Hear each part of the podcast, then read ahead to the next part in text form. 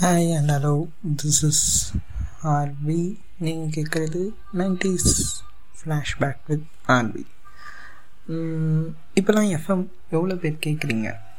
அந்த எஃப்எம் கேட்டாலும் மோஸ்ட்லி வந்து நமக்கு பிடிச்ச ஆர்ஜியோட இது மட்டும்தான் கேட்போம். அப்படி நிறைய ஆர்ஜிஸ் இருக்காங்க. இப்போ நிறைய பேர் எஃப்எம் கேட்குறது கம்மியாக இருக்குன்னு தான் நான் நினைக்கிறேன்.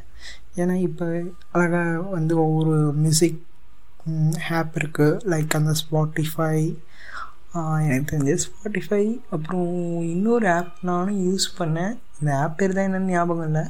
சரி ஓகே அந்த மாதிரி போட்டு கேட்டுட்ருக்கோம். இல்லைனா இப்போ யூடியூப் மியூசிக்கு யூடியூப் மியூசிக்கில் கேட்குறது இல்லைன்னு நினைக்கிறேன். மேக்ஸிமம் எல்லாம் அந்த ஸ்பாட்டிஃபை தான் கேட்குறீங்க இல்லைனா ஜியோ மியூசிக் ஆ ஜியோ மியூசிக்லாம் கூட இருக்குது அனதர் ஆப் நான் யூஸ் பண்ண ஆப்பில் வந்து ரிசோ அது கூட இப்போ வந்து காசு கேட்குறாங்கப்பா ஸோ அதனால் அதையும் நான் யூஸ் பண்ணுறது இல்லை. இப்போ நானும் வந்து பழையபடி அந்த எஃப்எம் பக்கம் போயிட்டேன்.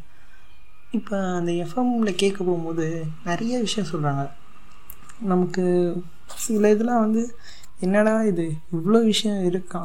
இப்படியெல்லாம் நம்ம கற்றுக்கலாமா அப்படின்ற ரேஞ்சுக்கு ஒவ்வொரு வாட்டியும் ஒவ்வொரு ஆர்ஜி பேச போகும்போது ஒவ்வொரு புது புது விஷயங்கள் கற்றுக் கொடுக்குறாங்க. ஸோ அதான் நான் கேட்கணும்னு நினச்சேன். யாரெல்லாம் இப்போ அந்த எஃப்எம் கேட்குறீங்க?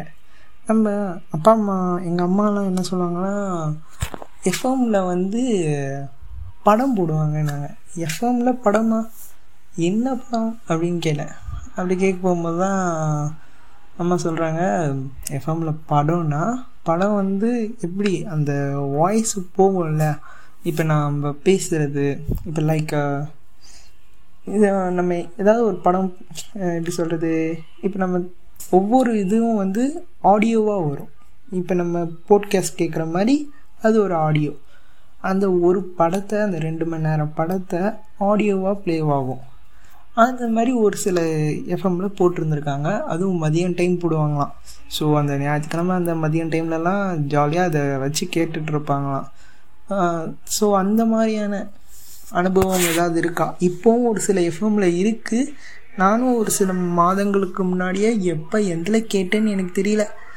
மாதங்கள் முன்னாடியோ வருஷத்துக்கு முன்னாடியோ சம்திங் ஆனால் ஒரு படம் கேட்டேன். படம் பேரும் தெரியல எதுவும் தெரியல.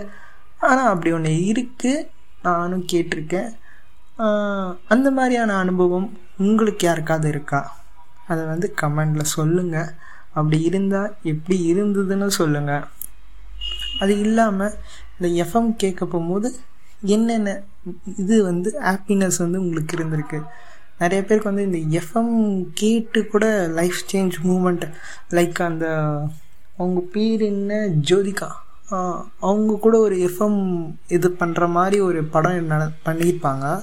ஸோ அதில் வந்து சிலர் ரெகுலராக அவங்களது கேட்டு என் லைஃப் சேஞ்ச் மூமெண்ட் நடந்திருக்கு அப்படின்ற மாதிரி அந்த படத்தில் காமிச்சிருப்பாங்க. சிலருக்கெலாம் லைஃப் சேஞ்சிங் மூமெண்ட் நடந்திருக்கு. அந்த ஒரு தாத்தா ஒருத்தர் இருப்பார் அவங்க அப்பார்ட்மெண்ட்டில் தான் இருப்பார். பட் ஆனால் வந்து அவர் யார்கிட்டையும் பேச மாட்டார் ரூடாக இருப்பார். பட் ஆனால் வந்து அவங்க வந்து அவங்க இவங்க எஃப்எம்ஐ கேட்டு நிறைய விஷயங்களை மாற்றி அதுக்கப்புறம் அவருடைய லைஃப் சேஞ்ச் ஆகிருக்கு ஸோ அந்த மாதிரி உங்களுடைய லைஃப் சேஞ்சிங் மூமெண்ட் வந்து அந்த எஃப்எம்மால் நடந்திருக்கா? அப்படின்றத கமெண்டில் சொல்லுங்கள் let's bye bye see you tata